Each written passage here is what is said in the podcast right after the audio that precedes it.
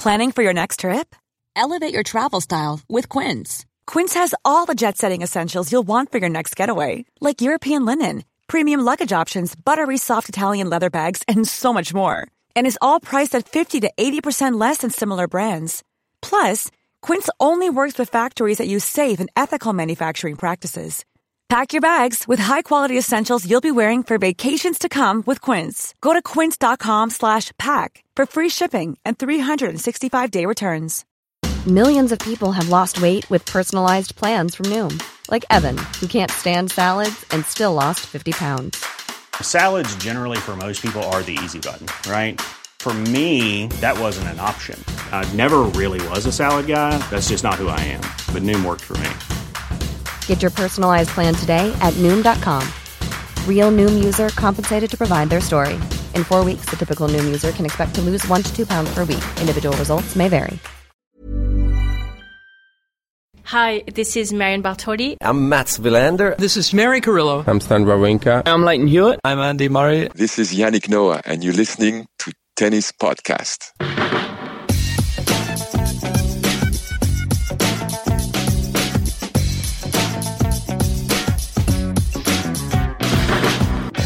Well, I'm not sure whether it's possible to ramp it up in Roland Garros Relived, but if it is, that's what we're doing today because we are featuring the 1992 French Open final between Monica Seles and Steffi Graf, which I always remember 28 years on as being one of the greatest matches I've ever seen. It's something that meant an awful lot to me as a teenager. It was one of the sorts of matches that made me fall in love with the sport and want to work in it for a living. And I'm just thrilled to say, 28 years on, having just watched it with Catherine Whitaker and Matt Roberts here on the Tennis Podcast, it did not let me down at all. I've absolutely loved the last few hours of tennis watching that I've just done. And uh, Catherine and Matt are here to relive it all with us. We've got Chris Clarey from the New York Times to talk to about it. We've got Heinz Günthardt, former coach of Steffi Graf, who was in the box that day to talk to as well. But our immediate reaction is what, Catherine? Well, every message that you sent to the WhatsApp group while you were watching the match was in caps. Uh, and uh, I now understand why. I don't know whether it's possible to have recency bias about a match that took place 28 years ago, um, but it's one of the best matches I've ever seen. Um, and yeah, that could be a bit of recency bias because I'm I'm high from finish finishing watching it just just minutes ago, but I'm I'm open mouthed at the drama, the quality, and the the grit of what I've just watched.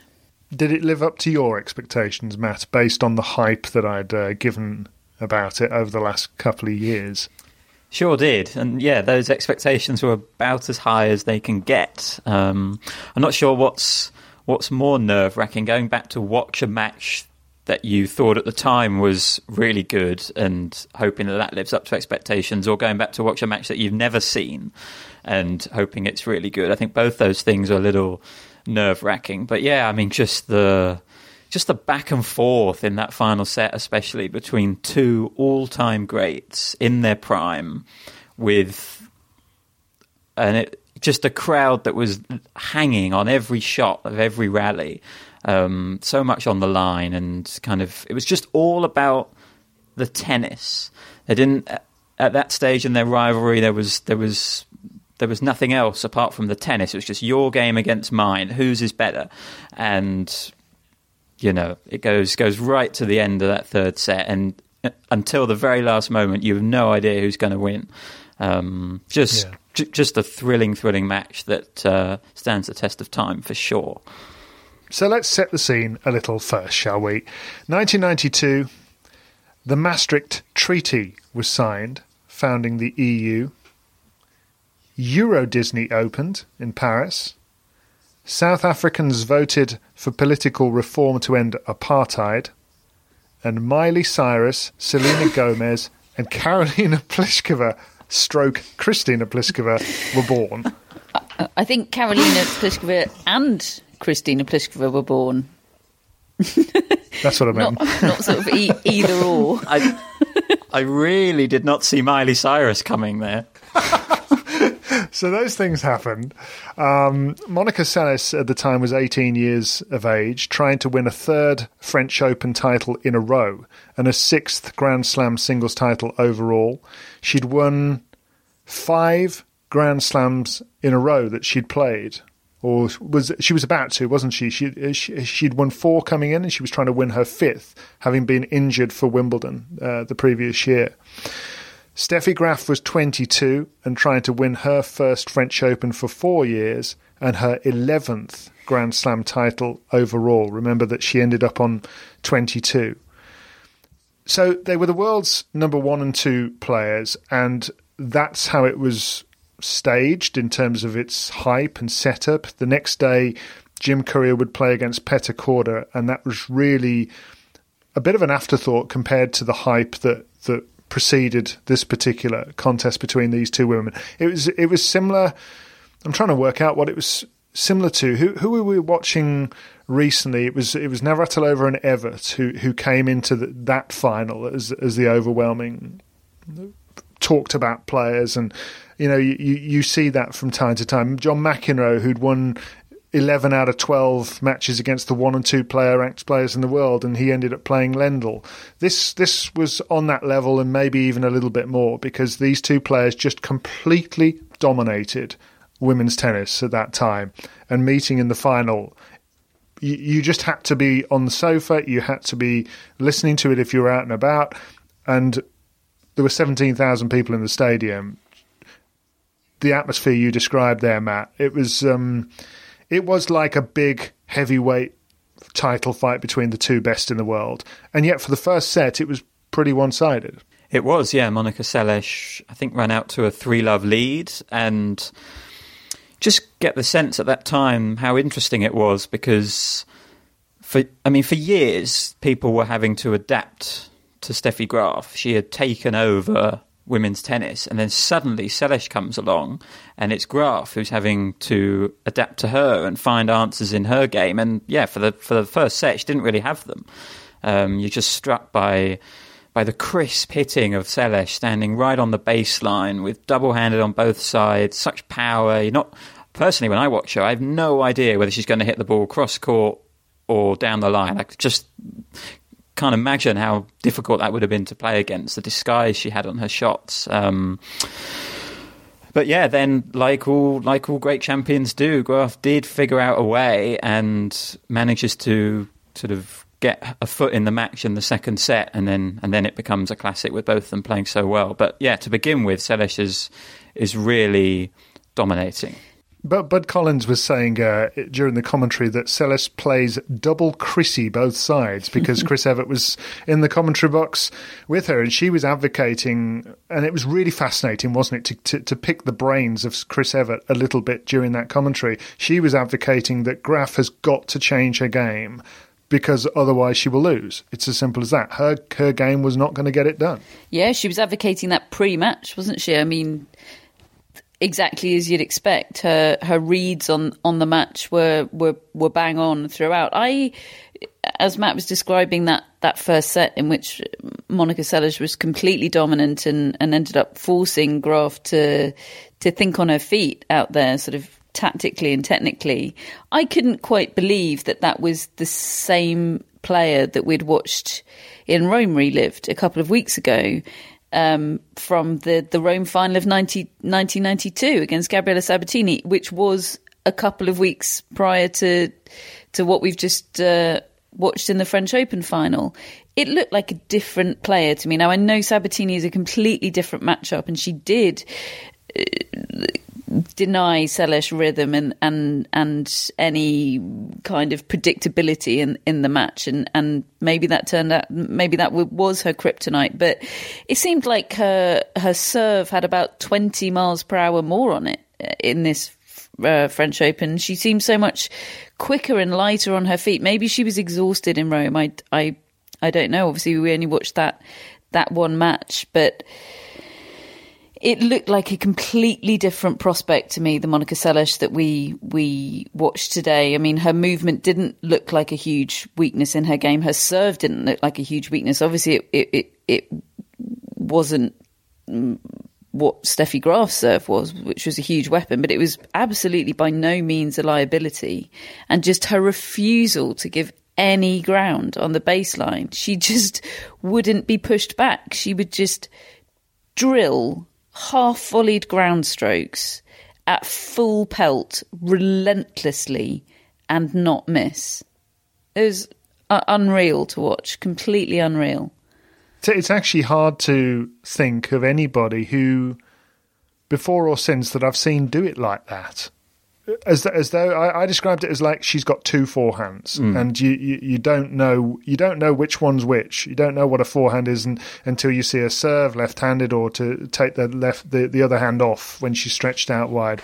Such was her her refusal to, as you say, give any ground at all, and yet she would be pinpoint accurate like Djokovic is with his deep ground strokes. But she also had angles too. I mean, Graf, it seemed to me because in the second set, after after a set, I th- I was watching it last night thinking, oh, this is good, but this isn't what I remember. And then suddenly in the second set, we we decided we'll, we'll watch we'll watch the second set and then we'll watch the rest of it all together this morning, uh, the third set, which is what we did. There was suddenly a moment where the every rally felt like a saga of its own, and but it felt like in order to compete, Graf was having to put her foot to the ground on the accelerator and almost play beyond her her limits continuously in order to compete with Monica Seles. That's how she got it that close in the end. What you were saying about um, Seles being double handed on both sides. I've and how difficult that is. I have often wondered in my head why have more players not been influenced by Monica Seles, and why have we not seen more double-handed players on both sides? I think Marion Bartoli sp- spoke about how Seles was an influence for her, but there haven't been many others. But I guess that's I guess it's because I mean it is unorthodox and it's so hard to do what what she was doing out there. I think the fact that there haven't been others points and demonstrates just how difficult it was what um, what Seles was doing out on that court. Um, but yeah, in terms of Graf, the thing that always strikes me when I watch Steffi Graf is her slice backhand because often a slice is a almost a safety valve, if you like, in a player's game. It's a shot that they hit maybe when they're not in position or to gain a bit of time in the rally. But Graf knifes the slice just centimeters over the net, and every time she hits it, I'm holding my breath, thinking, "Oh my goodness, she's gonna she's gonna miss that. It's gonna go in the net," and it just barely goes off the court, and Monica Seles is forced to kind of scoop the ball up, which she does incredibly well. Um, so it was. It's just one of those. It's just another example of how of their contrast in styles. I think all the matches we've watched so far, the first thing you notice is the contrast of styles, and this one was perhaps a little more subtle because they're both uh, baseliners, but it's still there in their games, and it just makes it such a compelling watch. And it also gives room for a player to make a comeback because it's not like they only have one style of play that they can play. Steffi Graf's got ability in her game to mix it up, and you always felt like a comeback was possible, even even when Seles was playing so well because of how much Graf's got in her game as well. Mm. She they they talked in the commentary about her Seles's fearlessness in terms of shot making. Uh, and in the previous round, she'd played Sabatini, who we'd talked about beating her in Rome. She'd played her in the semis here, and she was two four down in the decider. And something Bud Collins said made me made me shudder. He said that relating Monica Seles's press conference, she'd said, "I don't care. It's Wimbledon in a couple of weeks. The tournament will, will be played next year. I just need to go for it. I just need to hit." Now, of course, as we know, she wouldn't play the tournament a year later because of that dreadful stabbing incident that she endured in April the following year. But that was her mindset as a player back then. And you saw it in the, the post match interview as well. She was so single minded about what she needed to do. And I, and I, when you see them side by side, Graf looks like the athlete of the two. She was always talked about as the, the, the woman that could have done 800 meters in the Olympics. She was talked about as the big forehand and and just looked the, the more complete, the stronger athlete. And yet she's getting, for the most part, if they play their normal games, she's getting bullied. Seles is just knocking her about, and uh, I, I find I find it absolutely intoxicating to watch Monica Seles play tennis back then. I, she she looks as close to unbeatable in that final and in the the final they then played in the Australian Open um, eight months later as, as as you could get. If Steffi Graf at her best can't beat that, I'm not sure anybody could.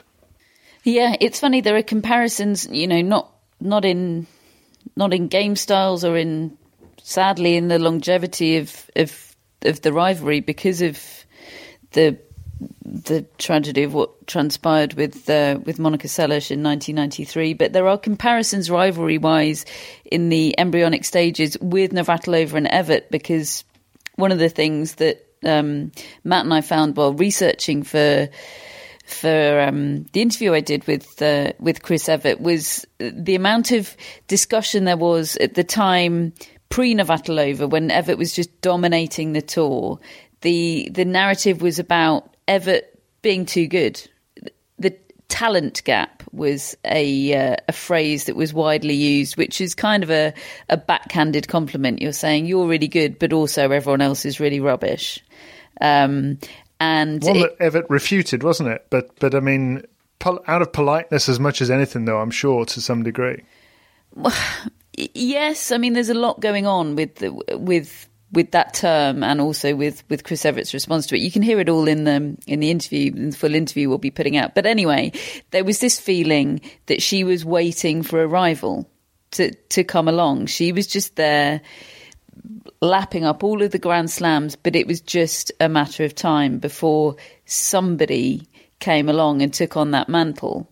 And it, it it looks the same with with Graf looking back, doesn't it? She was so completely dominant. It had been four years before that she won that Golden Slam in 1988. She was a teenager when she did that, um, and you know that's goes without saying that that's a level of dominance that nobody in the sport, men's or women's, has ever achieved before. She needed somebody to come along, and boy, did they have to be good to even compete with it, let alone reach the stage where they could beat Steffi Graf at her best, which is which is where Monica Seles was. She could beat Steffi playing her best. And there was a sense of disbelief, I thought, with the commentary team that Seles was doing this because for so long they'd been used to Steffi Graf, as you said, David, being the physical prowess, being the the greatest athlete they'd ever seen, probably. And yet here come and here comes along Seles, and she's matching her deep in the third set, and the and the commentary was all all going on about how tired Seles must be. Okay, she'd had she had a couple of physical matches in the lead up to the final, which Steffi Graf hadn't, and it was kind of logical that Seles would be tired because no one's as good an athlete as Graf in their minds, and yet Seles looked tired, but it didn't affect her play at all in the rally. She was still playing with the same pace on her shots, the same power. And I think the only explanation they can come up, the commentary team could come up with was, well, she's got to tire eventually, and because everything's telling you that, that should be the case, but it just wasn't. It was it was superhuman how good she was. It was Andy Murray like, wasn't it? Mm. Looking like she's she's about to to keel over in between the points, but then as soon as she sets herself to to serve or to return, she just digs into something, digs into something else, and to be fair, a different plane. And to be fair, Seles did admit that she was tired afterwards, so I think people were right to speculate that. But I think they had underestimated her ability to play through it and still give her absolute best in those rallies. If you're looking for plump lips that last, you need to know about Juvederm lip fillers. With Juvederm Volbella XC and Juvederm Ultra XC, your lip look, whether it's subtle or bold, can last up to one full year with optimal treatment and no additional maintenance. Find a licensed specialist and see if it's right for you at Juvederm.com today. That's J U V E D E R M.com. Add fullness to lips in adults over 21 with Juvederm Volbella XC or Juvederm Ultra XC. Do not use if you have severe allergies or a history of severe allergic reactions, or if you're you're allergic to lidocaine or the proteins used in Juvederm. Tell your doctor if you have a history of scarring or taking medicines that decrease the body's immune response or that can prolong bleeding. Common side effects include injection site redness, swelling, pain, tenderness, firmness, lumps, bumps, bruising, discoloration, or itching. As with all fillers, there's a rare risk of unintentional injection into a blood vessel, which can cause vision abnormalities, blindness, stroke, temporary scabs, or scarring. For full important safety information, visit juvederm.com. This is Paige, the co-host of Giggly Squad, and I want to tell you about a company that I've been loving, Olive and June. Olive and June gives you everything that you need for a salon quality manicure in one box. And if you break it down, it really comes out to $2 a manicure, which is absolutely insane. It's also so easy to get salon worthy nails at home with Olive and June. The difference between how your nails used to look when you did them yourself and now with the Mani system is a complete game changer. The best thing about Olive and June too is it's a quick dry, dries in about one minute, lasts for five days, and full coverage in up to one to two coats. Visit oliveandjune.com slash perfect Mani 20 for 20% off your first system. That's oliveandjune.com slash perfect Mani 20 for 20% off your first system. Hello, Tennis Podcast listeners. David here. Now, you might know that I love a bit of cooking, and I think I'm quite good at it. But if I'm honest, even I get fed up trying to work out what to do every night. That's where Home Chef comes in. Being able to put together a delicious meal without the long prep and the cook times, well, that's pretty cool. Home Chef provides fresh ingredients and chef designed recipes conveniently delivered to your doorstep to simplify your cooking experience. They have over 30 options a week and serve a variety of dietary needs, so you don't have to worry about what to make ahead of time. Not only is it convenient, but it's economical too. Home Chef customers save an average of $86 per month on groceries. Now, for a limited time, Home Chef is offering Tennis Podcast listeners 18 free meals plus free dessert for life, and of course, free shipping on your very first box. Go to homechef.com slash tennis. That's homechef.com slash tennis for 18 free meals and free dessert for life. You heard it right. To put it into perspective, why this match was so special, it took six championship points for, for Seles to get the job done. She was 5 3 ahead. She had match points at that point, and Graf dug in. I think we saw the, the, the one or two little wobbles from, from Seles around that point, just showing she was human in terms of nerves at that point. And then Graf started to really hit out and uh, and try to just grab it from her. She got back level, forced it into the the the high numbers of games because of course there was no tiebreak at that point and eventually it was Seles who won it 10-8 in that third set. And it was just I remember watching it at the time and feeling really quite emotional just about the how much they'd put out there and the level of the quality. It was you know when you're always wishing for two players to play their best at the same time. And there were there were quite a lot of that second and third sets when they were both at their best at the same time. And what more can you ask from a tennis match? Full crowd, everything on the line, grand slam at stake, one and two in the world, playing their best. And it's often, even with two great players, impossible for for opponents to play their best at the same time because so so much so often about playing one's best is about denying your opponent the ability to play their best.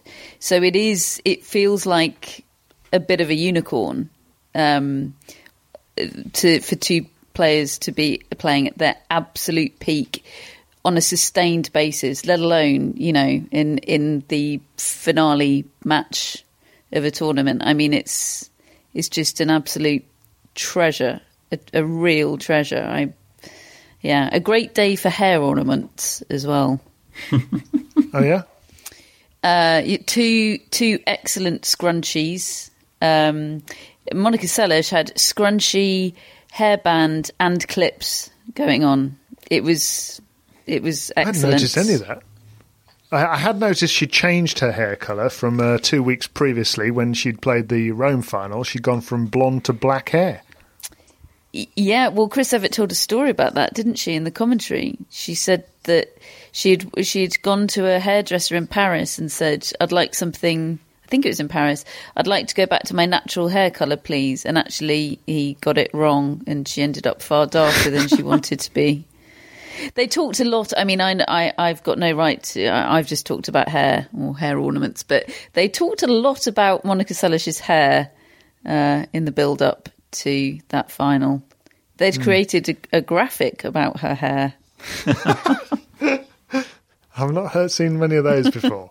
Um, I, I, have. I I would also reference like to reference the the aftermatch speeches, which unfortunately wasn't on the coverage that we've just seen, but. And I, would have to go back and watch it in order to remember it word for word. But I remember Steffi Graf getting tearful in the on court speech, which, and she is a player who didn't really show much emotion to people. And the crowd giving her a standing ovation and chanting her name, and she just saying, I've never, never, never, never had a crowd like this before. And it was really moving to, to watch it. Evidently, by 1992, uh, somewhere in between 89 and 92, they'd introduced the podium for trophy presentations, which was a the the worst development in French Open history, in my view. Oh, yeah, we missed the old uh, stairway up up in the stands. Uh, you know, tell you what, just you just crowd between this little gangway, and we'll yeah. we'll give you the trophies. How about and, that? And we'll make you, can... you stand so close together that you're actually touching. yeah, we'll make it as uncomfortable as we possibly can. Oh, you runner up, you're going to have to stand with the winner's trophy sort of in your face, but you, are not allowed to touch it. Yeah. Um, Let's uh, let's get a view from somebody who was covering that tournament, who was there at the time. Chris Clarey from the New York Times was reporting on his second French Open, and he knew that he was watching something very special. That certainly is one on my short list of, of the best tennis matches I've ever I've ever watched in terms of just the the billing going in, the level of play, the way the third set went was a 10-8, the way it played out, and just. Uh, you know, Steffi was seemed so unbeatable in the late '80s, and then Monica emerged, force of nature, and you know, we everybody watched The Last Dance recently. I mean, for me, Monica's on the short list as well of of great competitors of that phase of her career. She was just a, a tigress out there. She just loved the idea of playing big points, loved the combat, and feared nobody. Certainly didn't fear Steffi. And I just and I went back and rewatched a good chunk of that match um, ahead of our phone call today, actually, and um, it's it's just uh, fascinating to see the athleticism from Steffi, but the fact that Monica can really attack from anywhere is ultimately what makes that slim difference. I mean, Steffi has a fantastic slice backhand, can do so much with it, but Monica could just take the ball off pretty much at any level of of bounce and just damage you with it and just relentlessly. And if she made a mistake, she would just reboot turn around, kind of hurry her way back to the baseline, and then play the next point with the same kind of intensity. It was just the in the moment focus is what made her special, aside from the ball striking talent and all that. But I think the, that was what was her cardinal trait, and, I, and it was extraordinary to watch, and to be able to to be able to derail Graf in her physical prime like that. Um, you had to be something extraordinary, and, and Monica was, and that and that match was, I think, the best of their matches, definitely.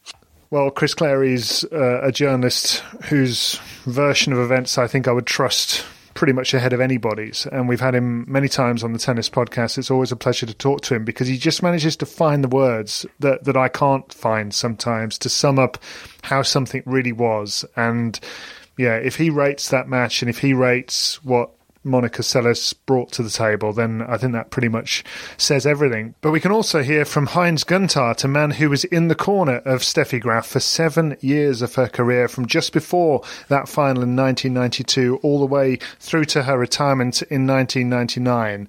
And I asked Heinz why Monica Seles caused Graf so many problems. Monica had a very good double hander that she could uh, hit cross court kind of short so she was able to find uh, Steffi's backhand uh, more easily than most other players. Because uh, if your court is not that good, Steffi was so quick to go around and um, hit that forehand, and it was much more difficult for Steffi against Monica.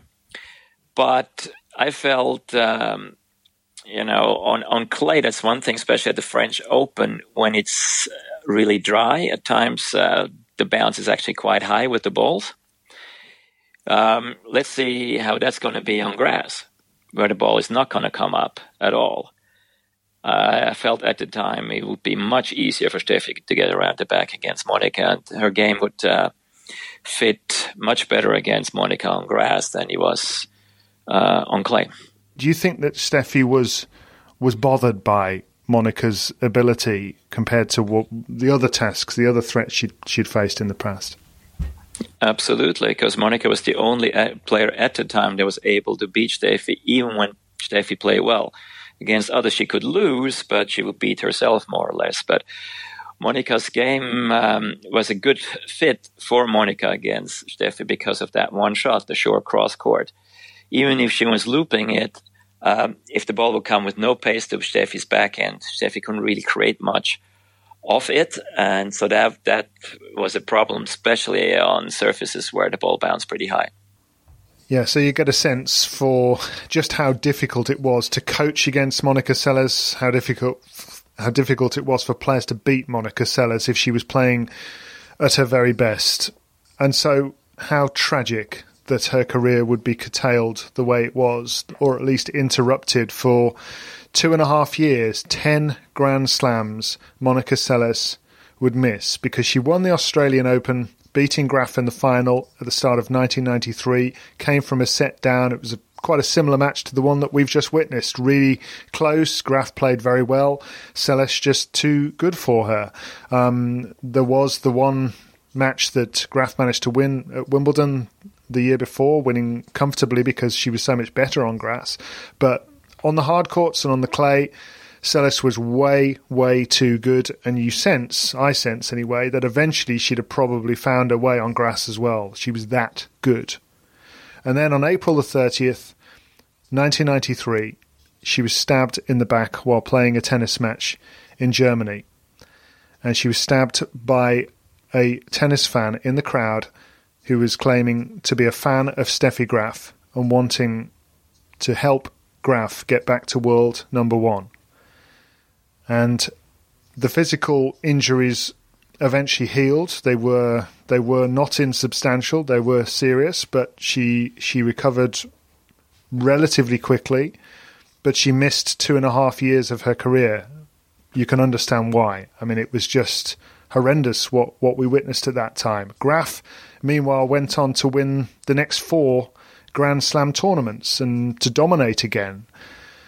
So, once again, let's bring in Chris Clarey from the New York Times. I asked for his thoughts on that period in tennis history.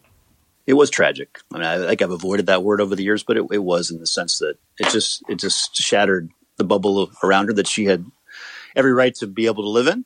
you know, she had built up this uh, this way of being with her father as her coach and and her game and everything else. And I think that that moment just uh, hit her hit her so hard. I, I, probably would hit anybody hard, but maybe Monica with her. And she's talked about it now. Some of the anxiety things she's had to go through in her life.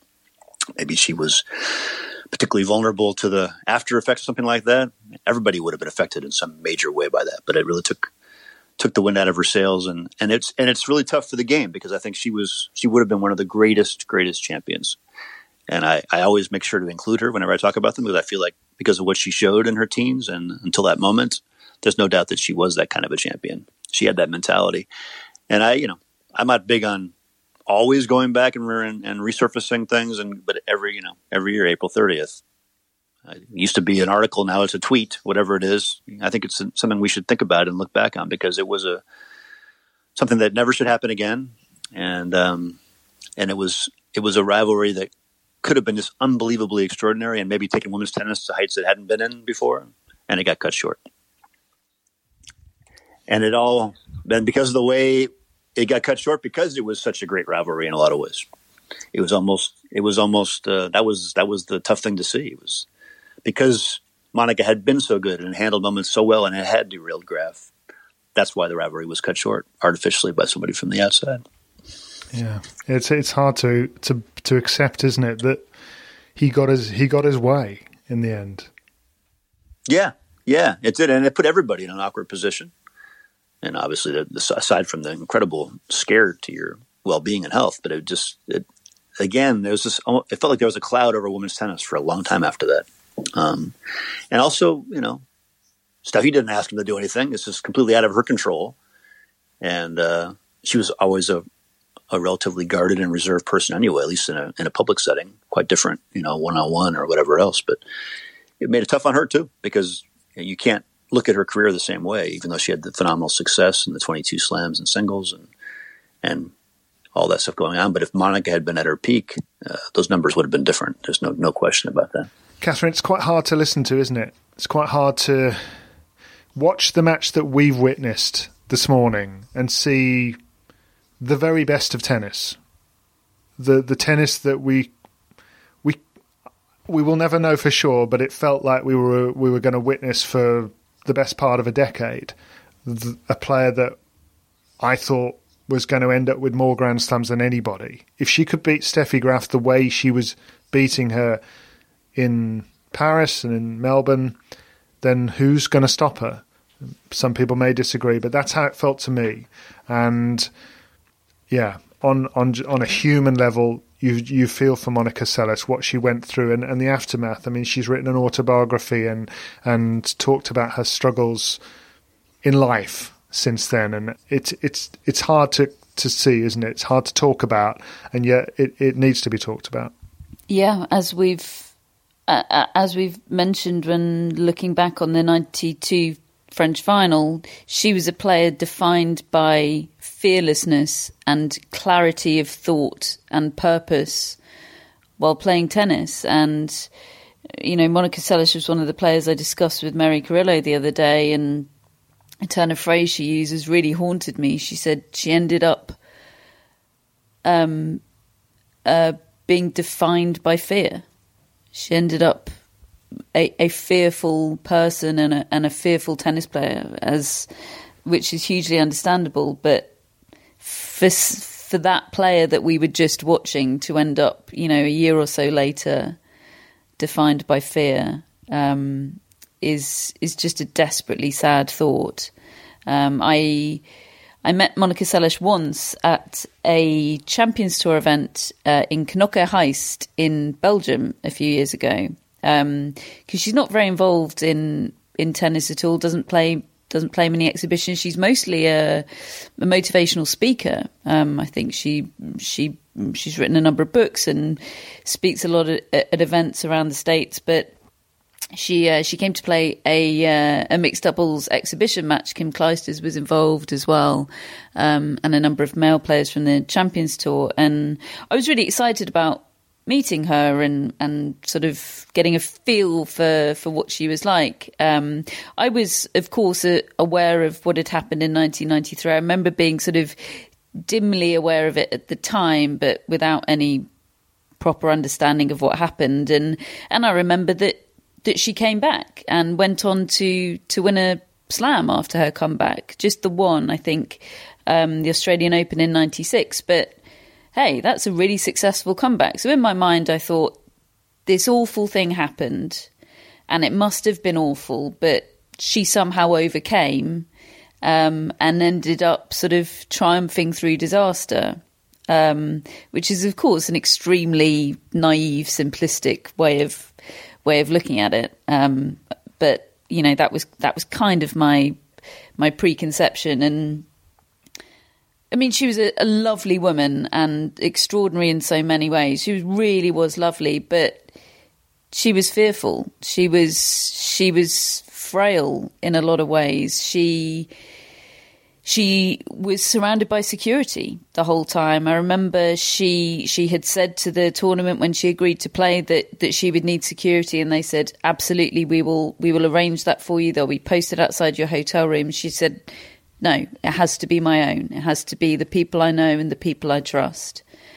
Um, and I found it haunting, and um, uh, yeah, a real a real jolt actually to to to see and to experience that and yeah i mean it was it was incredibly naive of me to just sort of look at the bare facts and and think that was the case but you know these are extraordinary people aren't they i'm i'm i'm far too often guilty of thinking that these people are superhumans and deal with things in a, in a way that is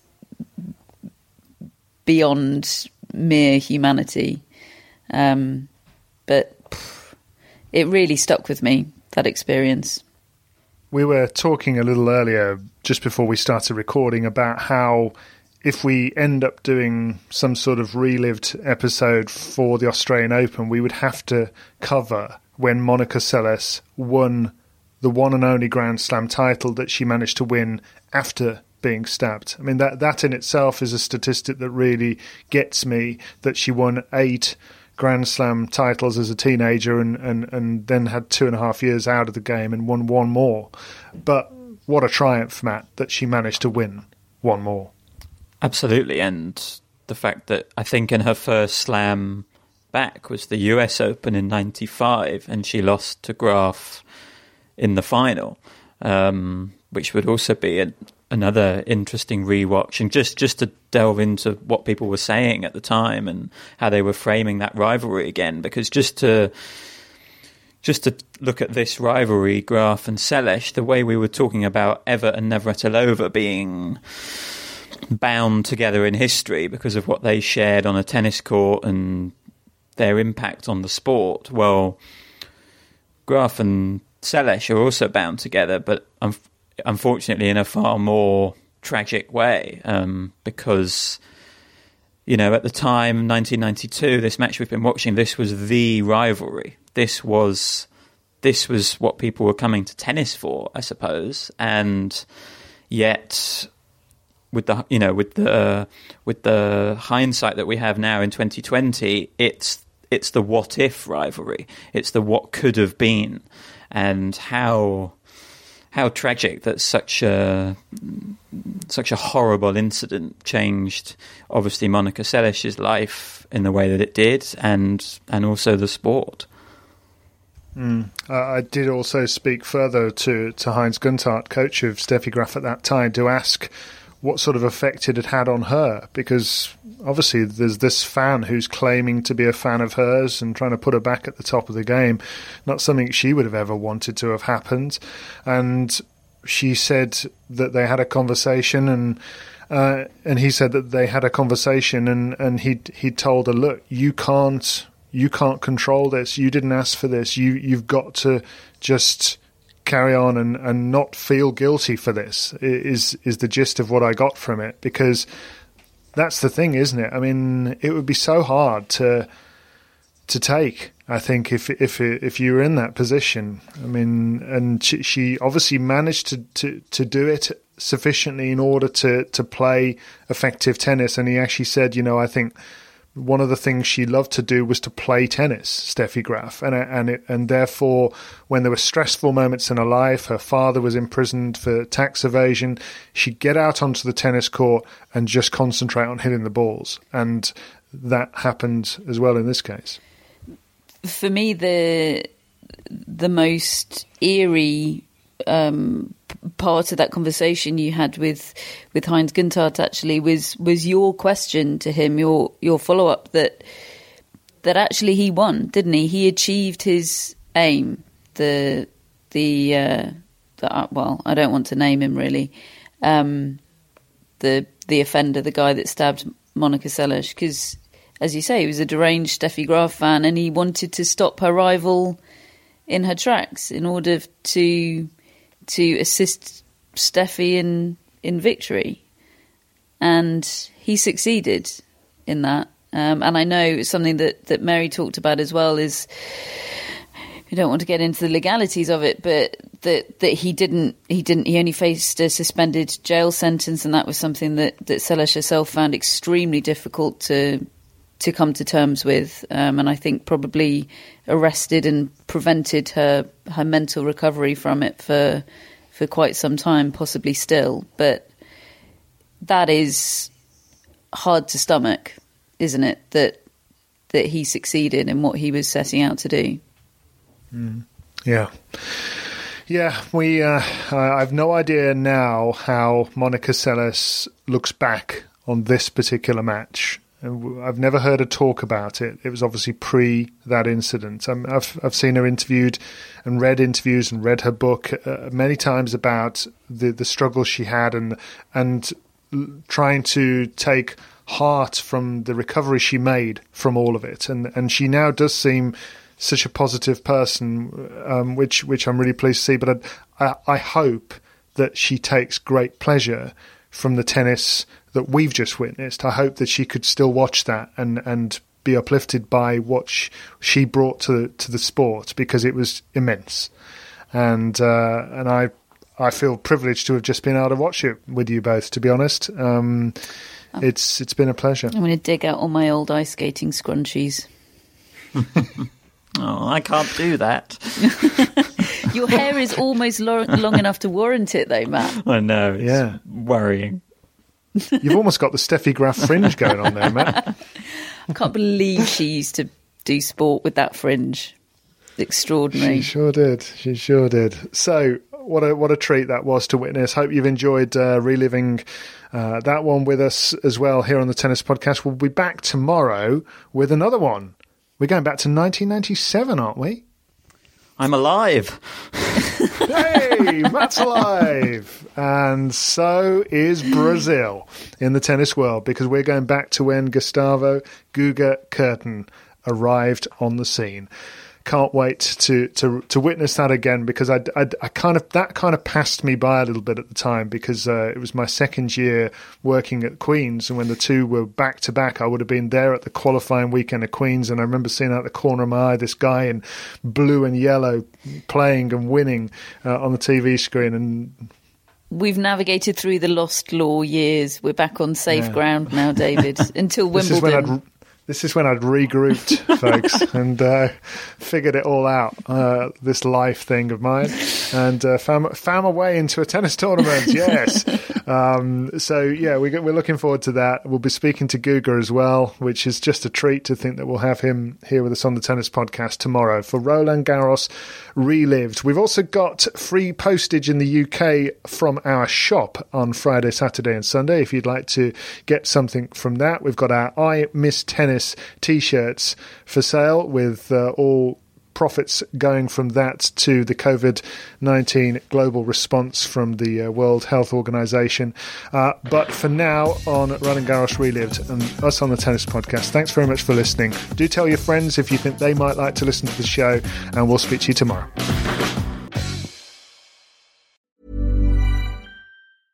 Even when we're on a budget, we still deserve nice things. Quince is a place to scoop up stunning high end goods for 50 to 80% less than similar brands. They have buttery soft cashmere sweaters starting at $50, luxurious Italian leather bags, and so much more. Plus, Quince only works with factories that use safe, ethical, and responsible manufacturing. Get the high-end goods you'll love without the high price tag with Quince. Go to quince.com/style for free shipping and 365-day returns. Want flexibility? Take yoga. Want flexibility with your health insurance? Check out United Healthcare Insurance Plans. Underwritten by Golden Rule Insurance Company, they offer flexible, budget friendly medical, dental, and vision coverage that may be right for you. More at uh1.com.